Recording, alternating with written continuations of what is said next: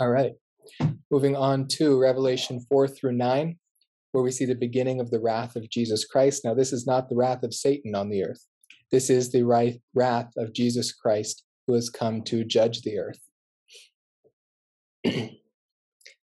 First, we see in chapters 4 and 5, um, two of my favorite chapters in Scripture until Revelation 19, we see the scene of the heavenly throne room of God. Now, we get glimpses of this um, through the other prophets, but this is the most time we ever spend in the throne room of God um, through the Scriptures. And when we arrive there, uh, we see that there is one sitting on the throne.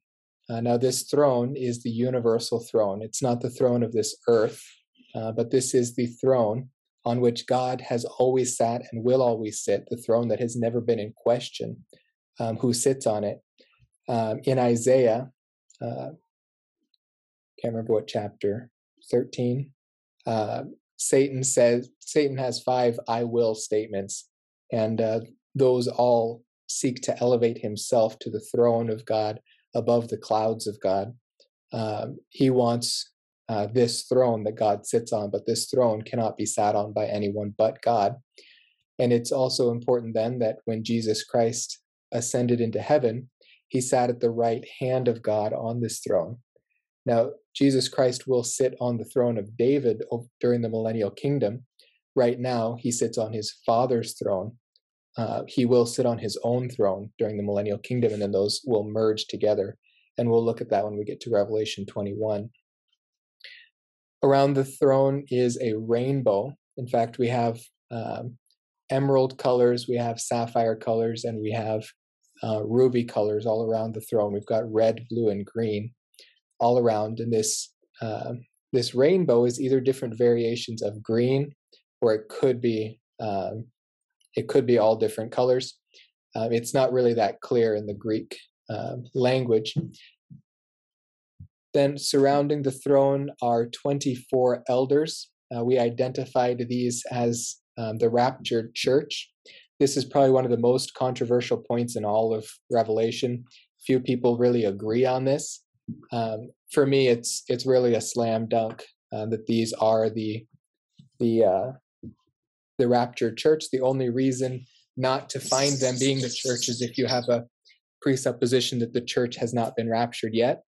Um, if you come at this with that presupposition, um, you can find arguments against this. Uh, but if you come to this text with no presupposition, uh, these are clearly identified with the same elements and markers as the churches just one chapter earlier, um, such as their white garments, their golden crowns. These are things that are ne- that or the golden crowns especially never describe angels, uh, which is usually what these are try what some try to attribute these as. Uh, moreover, in front of the throne of God, there are the seven flames of fire, which are the seven spirits of God. Uh, in Isaiah 11, uh, verse 2, those are identified for us, and it's it's the Holy Spirit itself, but we get uh, five genitive forms here that says it is the spirit of the Lord, the spirit of wisdom, of understanding, of counsel, of strength, of knowledge, and of the fear of the Lord. Uh, these are the seven um, sevenfold spirits of God, and it's just the completeness of His Spirit um, is essentially what that is pointing to, pointing towards.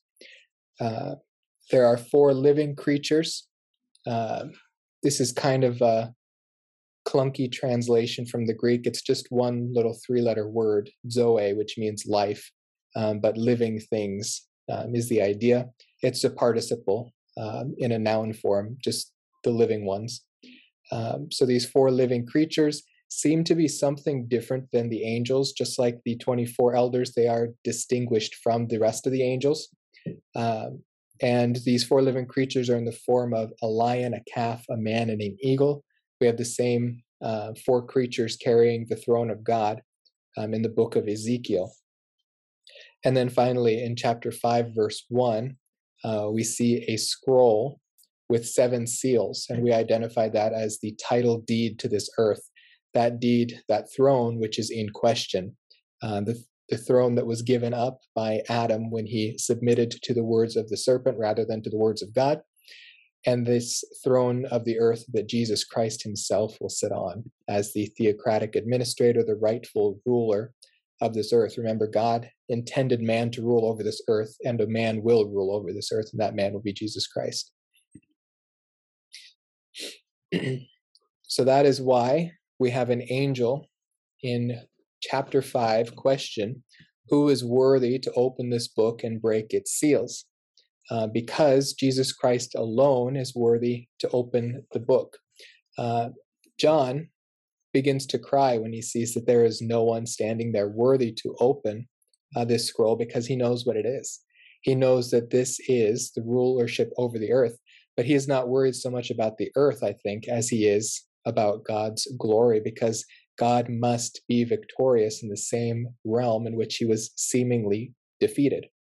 If this earth passes away before a man of God rules over this earth as his intermediary, then Satan has been victorious, and that is impossible. So John is sitting here looking at what he thinks to be the impossible, uh, where it appears that there is no one worthy to open the scroll.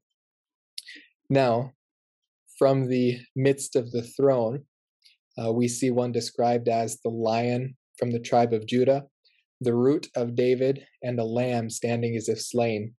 Now, this all points back to the promise given to uh, promise given to Eve of a uh, of a seed that would conquer the serpent's seed, uh, to the promises given to Abraham of a seed that would come from him, uh, the promises given to Jacob that were then passed down to Judah, and it said this uh, the scepter would never pass away from Judah. And then that promise was reiterated to David uh, that his throne would be forever. And then finally, we see all of that fulfilled in Jesus Christ, and we see it fulfilled in the suffering servant, the Lamb who came to die for the salvation of the world. This Lamb has seven horns and seven eyes, which are both identified for us as the Holy Spirit.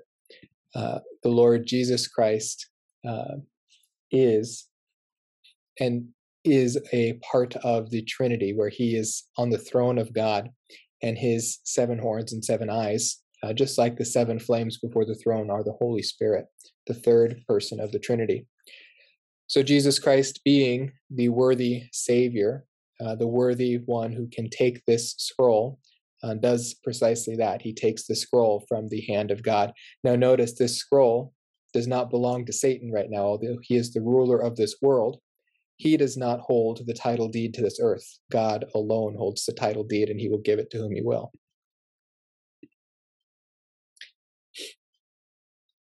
So at the moment, Jesus Christ takes this scroll, uh, which is really the culmination of all of history. At the moment, Jesus Christ takes this scroll from the hand of God. Uh, heaven erupts into worship, heaven erupts into song. In fact, there are 14 different songs in Revelation, and five of those 14 happen in these two chapters. Uh, in verse or in chapters four, we have the four living creatures singing a worship song to God the Father. And then in verse 11, we have the 24 elders singing a song to God the Father. In chapter 5, which focuses more on Christ, we get the 24 elders and the four living creatures together singing to the Lamb, who is Jesus Christ. And then they are joined by the angels around them. And then in 513, we have every single creature of the entire created universe um, singing to God the Father and the Lamb together.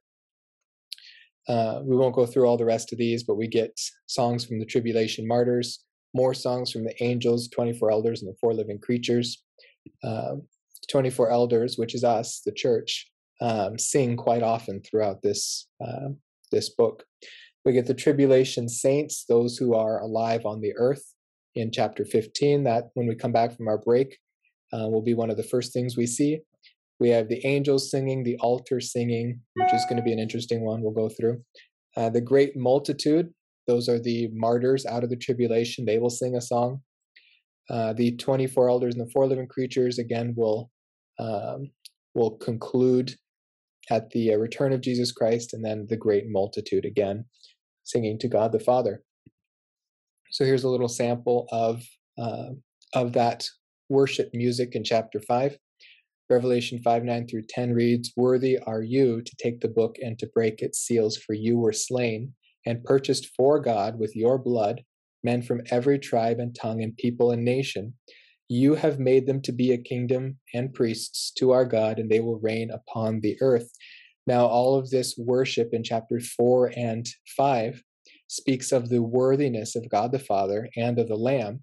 And why we need to be reminded of their worthiness is because they are about to release judgment on this earth. This is the song in recognition that the wrath that is about to be poured out on this earth is just.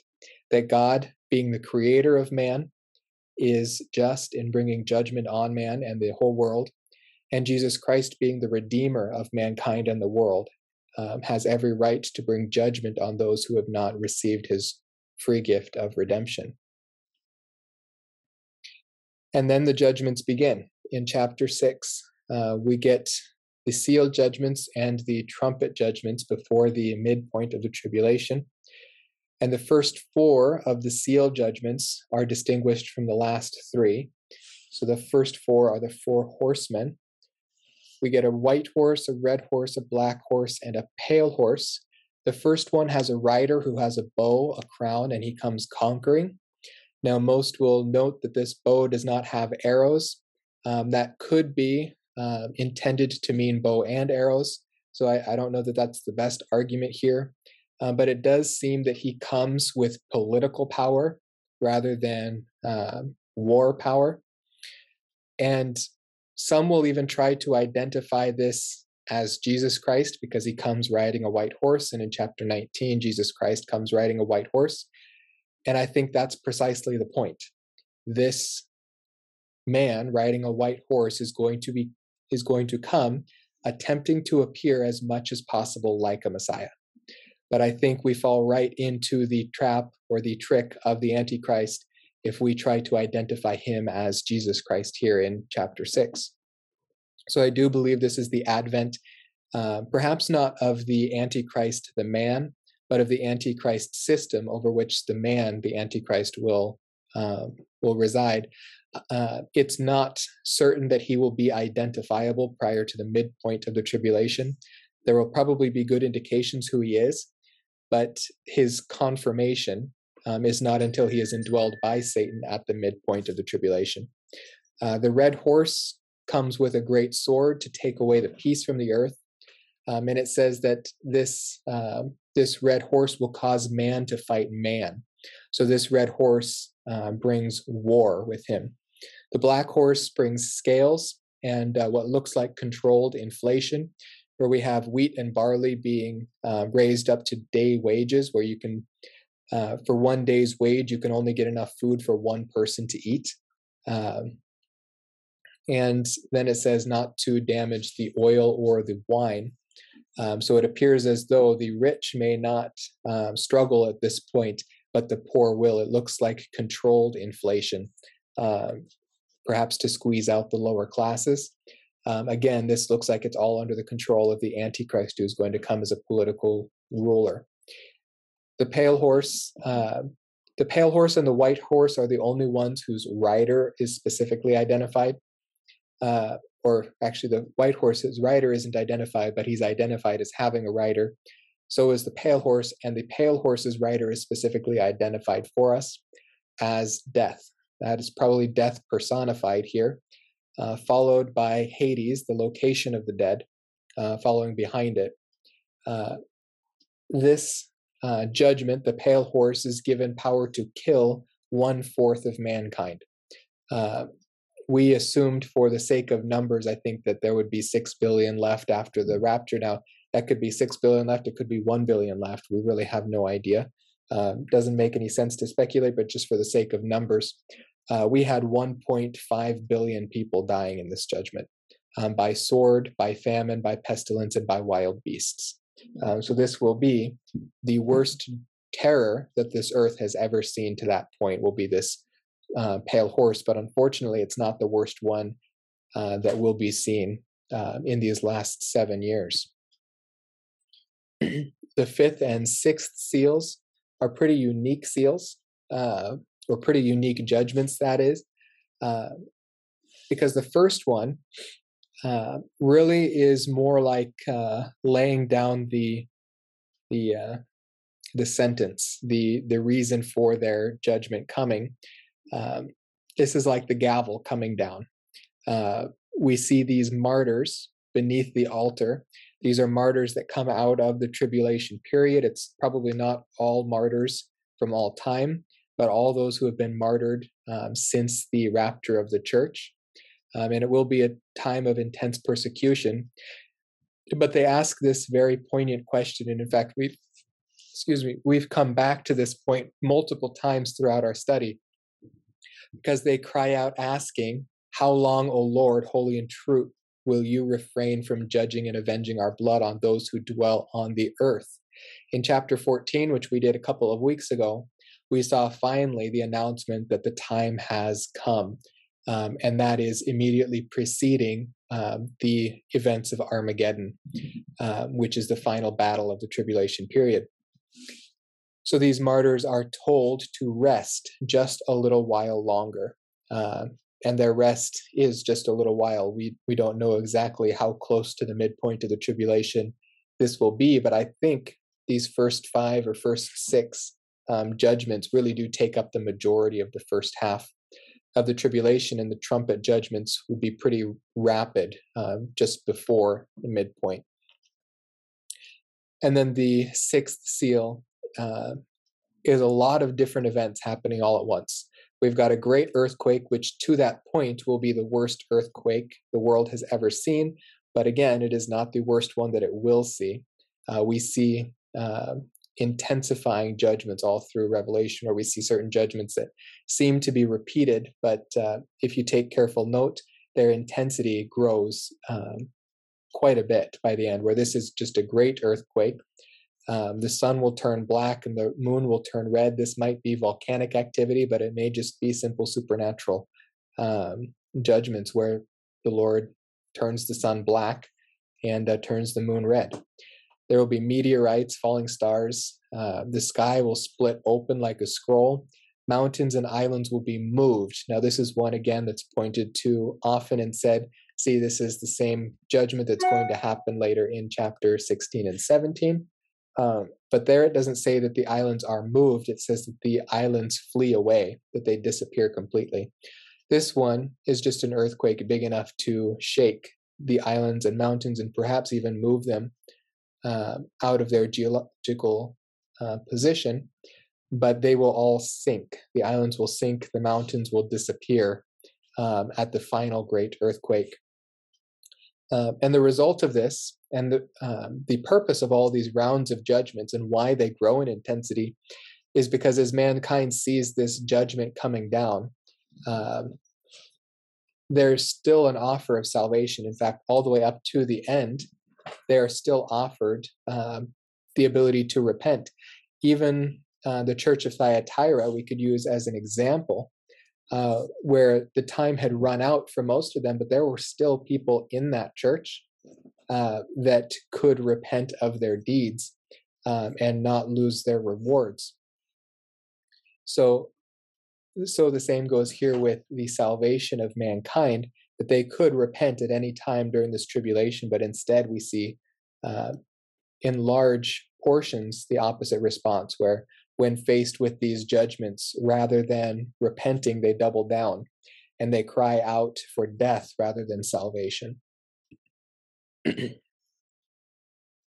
we get an interlude. There are five different interludes um, in the book of Revelation. Other than that, it is chronological. Um, and this interlude simply goes back to, uh, actually, it looks at the whole book um, kind of in a whole, I think, where we get these 144 sealed towards the beginning. And then we have the multitude um, from the tribulation uh, viewed kind of proleptically, where it's the entire book um, looking at all the martyrs that will come out of the tribulation period. But these 144,000 who are sealed are probably sealed very early on um, in the tribulation. This seal is a seal of protection. And it's not a seal that all believers will receive, uh, but 144,000 Jews from each of the 12 tribes of Israel um, that are sealed for a specific purpose, and that purpose is probably um, to share the gospel, although that is not specifically detailed in the scripture what they are to do. Uh, but you can imagine once the church is raptured, uh, the only ones left on this earth who will have a knowledge of the scriptures are those who studied it but did not believe it. And the Jews are the ones who have studied enough scripture but have not believed in the requirement of salvation, which is uh, the Lord Jesus Christ, his death, resurrection, and ascension.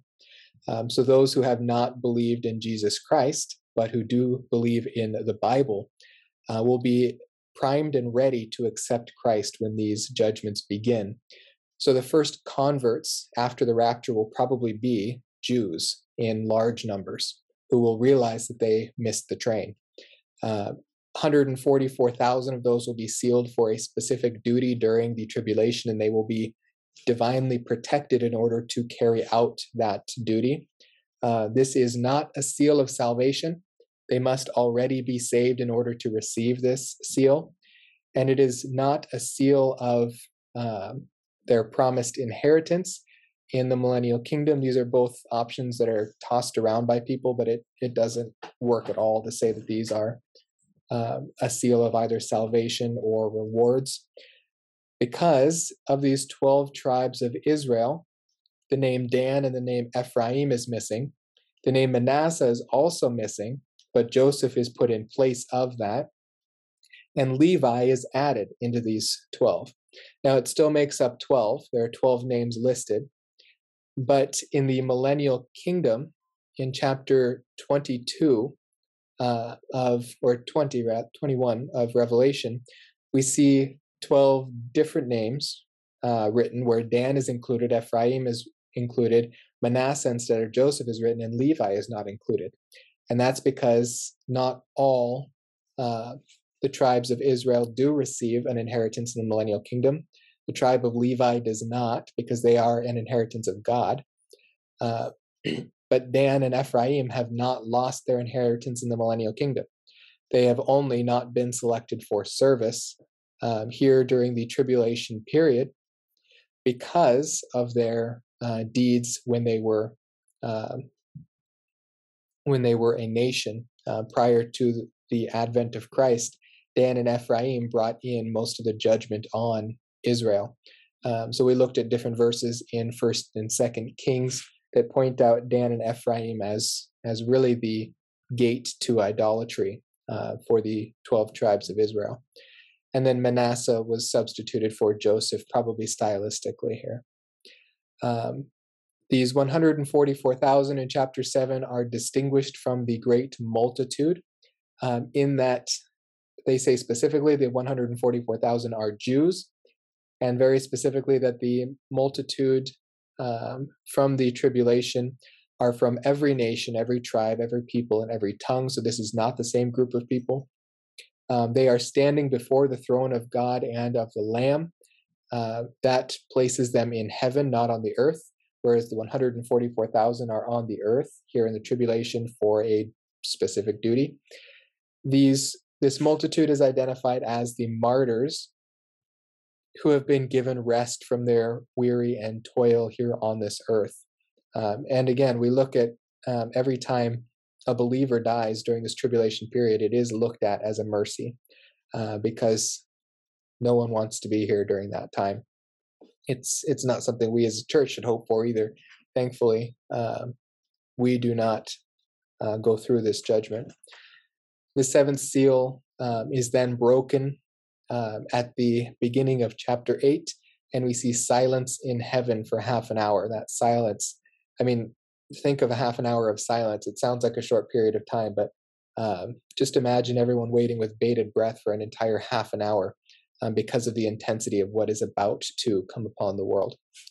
Uh, in Revelation 7:15 to 17, here's uh, again just a sampling of a verse uh, from that chapter that points towards the rest of these martyrs. It says, For this reason they are before the throne of God, and they serve him day and night in his temple. He who sits on the throne will spread his tabernacle over them. They will hunger no longer, nor thirst any more, nor will the sun beat down on them, nor any heat, for the Lamb in the center of the throne will be their shepherd, and will guide them to springs of the water of life, and God will wipe every tear from their eyes. So it really is uh, much to be preferred than to uh, spend out the rest of, or to uh, last to the end of the tribulation. That being said, if uh, a Christian finds themselves here in the tribulation period, they should be about the the Father's work, just as we should be here, um, where we are not in this much persecution, but where we see persecution rising, rather than uh, praying to escape it by death. Uh, we should pray to uh, be used of the Lord. Now, we can definitely pray for the rapture to happen, but until that happens, uh, we want to be about His business here on this earth, sharing the gospel that will save our friends and family and loved ones uh, from these terrible judgments. All right, then we immediately on the tail of the seven seal judgments. In fact, the seventh seal judgment is the opening of the uh, the trumpet judgments. So here we get um, multiple judgments where one third of all of something is destroyed. Later on, we're going to get again judgments that look like repeats, but rather than destroying just one third, they destroy all of that thing. Um, and that is probably a, a, couple of years after these judgments have taken place. The uh, fifth one of these trumpet judgments seems uh, particularly severe. Um, and we're going to look at that as well as uh, the three woes. That is one of the three woes. And then we're going to look at the demonic army that will kill one third of uh, mankind. so these trumpet judgments, uh, they are after the uh, after the half an hour of silence in heaven, we see an angel uh, who takes the incense from the altar and mixes it together with the prayers of the saints from the golden altar. That is the martyrs from the fifth seal. He mixes their prayers with the incense from the altar and throws it down on the earth. So we see their cry of, How long, Lord? Um, that cry is intimately intertwined with these judgments um, from the Lord. So these judgments are first hail, fire, and blood, uh, and that falls on a third of the earth, the trees, and the grass, and burns um, one third of the earth. Uh, the second is a burning mountain that falls into the ocean that destroys one third of the sea life and one third of all the ships. Uh, the third seal, or the third trumpet rather, is uh, the star wormwood falling into one third of the rivers making the water bitter so that whoever drinks that bitter water will die. The fourth is the sun, moon, and the stars being struck so that they're one third darker. Now, this might be that one third of the stars are missing, or simply that they become one third less intense, uh, which is more likely. Um, then, at the end of these four trumpet judgments, uh, we see a very, uh, we see uh, I think it's an eagle, right? Yes, an eagle flying in mid heaven, and he's crying out, uh, Woe, woe, woe to those who dwell on the earth because of the remaining blasts of the trumpet of the three angels who are about to sound. So we have three woes, uh, and we've got three trumpet uh, trumpets left here. Uh, but those three woes uh, are identified with the next trumpet, um, and in fact, it might be the next two trumpets that are that first woe um, the demonic swarm and the demonic army.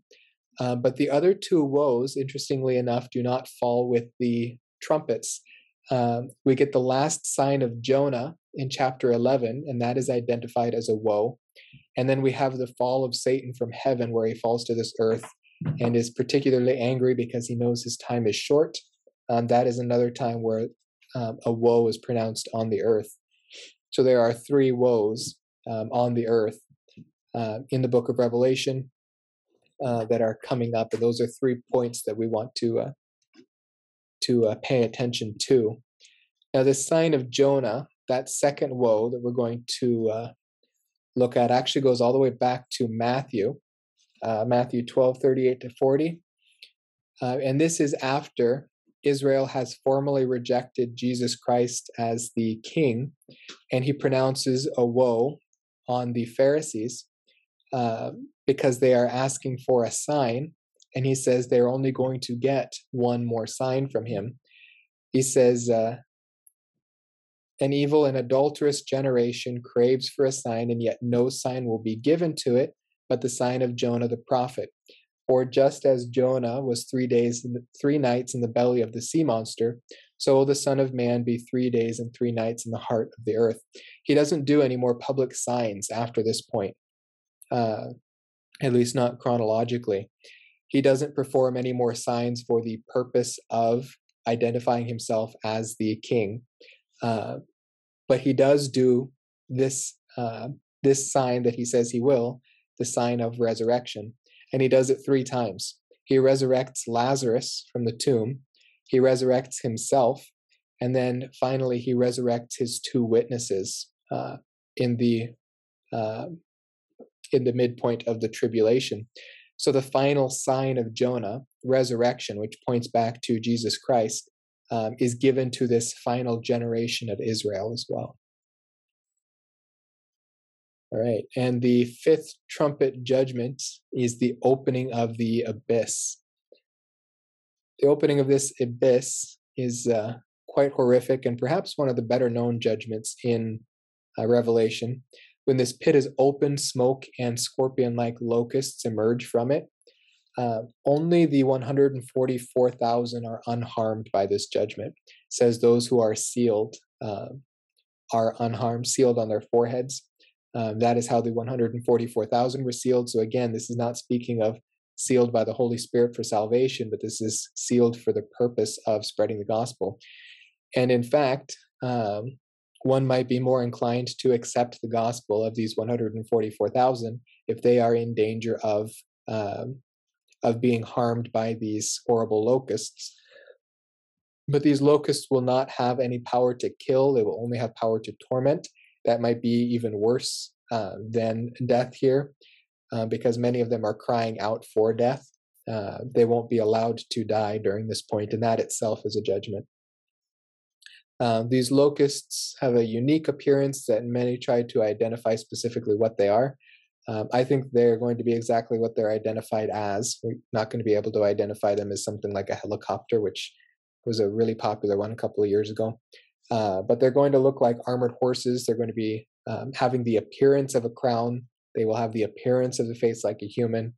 Um, their hair will look like women's hair. Their teeth will look like lion's teeth. It looks like they're wearing a breastplate, um, and their wings sound like chariots.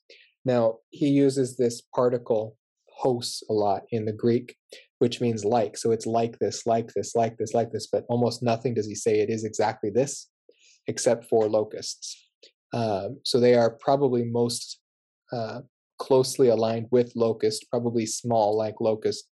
Um, and he's trying his best to um, to describe something that he himself has never seen before.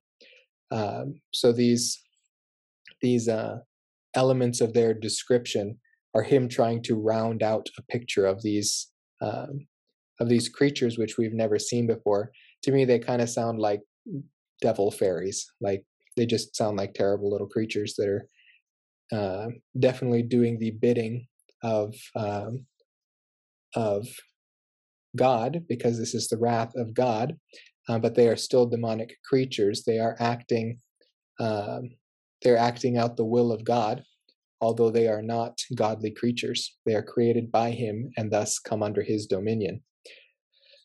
These stingers will uh, have the power to uh, to give extreme pain for five months, um, five months of pain without the relief of death uh, would be terrible, and this it sounds like debilitating pain. They are ruled by the angel of the abyss, whose name is Apollyon or Abaddon, which means destroyer in Greek and Hebrew. Apollyon is Greek, Abaddon is Hebrew, is, yeah, is Hebrew. Um, both mean destroyer. And then this is identified as the first of those three woes. and then we have the um, final trumpet judgment, except for the seventh trumpet judgment, which opens up the bowl judgments, which we still have not seen in our text from uh, chapters 8 until, or chapter 9 until chapter 15. Uh, we have three interludes. Um, but here we've got one third dying from a demonic army. Uh, this is said to be the angels bound at the Euphrates uh, being released.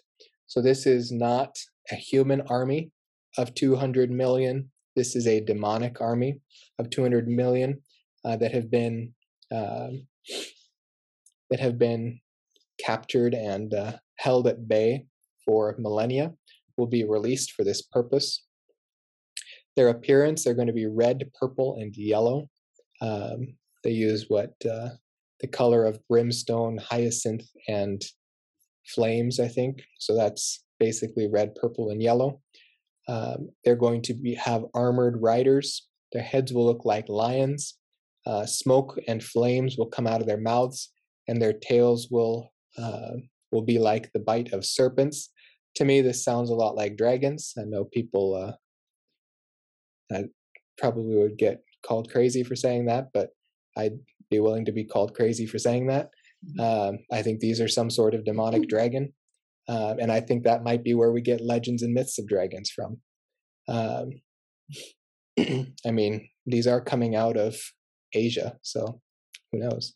Um, but once again, we see that surviving mankind is unrepentant. Rather than these judgments turning them towards salvation, uh, they turn them back towards themselves and they cry out for death rather than salvation.